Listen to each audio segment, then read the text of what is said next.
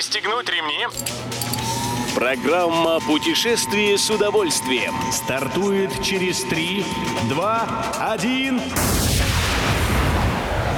Приветствуем всех любителей путешествий, с вами Тимофей Гордеев. Сегодня в программе вы узнаете, почему тур в Великий Устюг лучше купить уже сейчас. Почему один из поездов в Таиланде называют плавучим? И в виде чего сделали в Екатеринбурге канализационные люки? Поехали!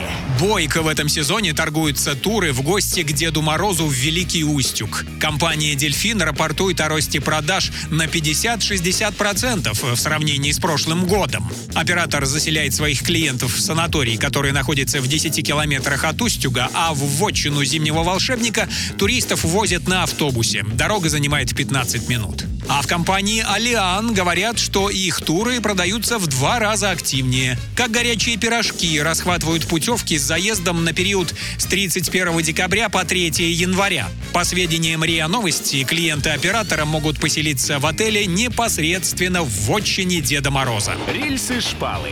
Всякий знающий турист в Таиланде с нетерпением ждет первых выходных ноября, чтобы прокатиться на знаменитом плавучем поезде. Билеты на него обычно раскупаются со скоростью звука, на то и света.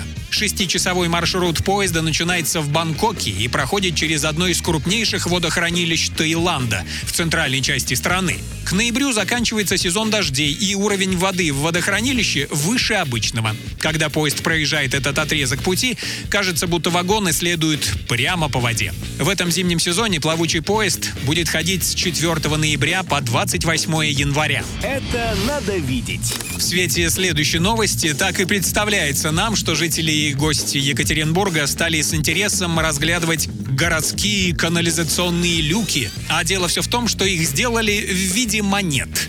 Как пишет Интерфакс, на 45 новых люках изображен знаменитый пятак Екатерины II образца 1763 года. И еще 45 люков выполнили в виде пятикопеечной монеты 1872 года. Такой вот чеканкой городской туристско-информационный центр и местный водоканал решили отметить 300-летие Екатеринбурга, которое праздновалось минувшим летом.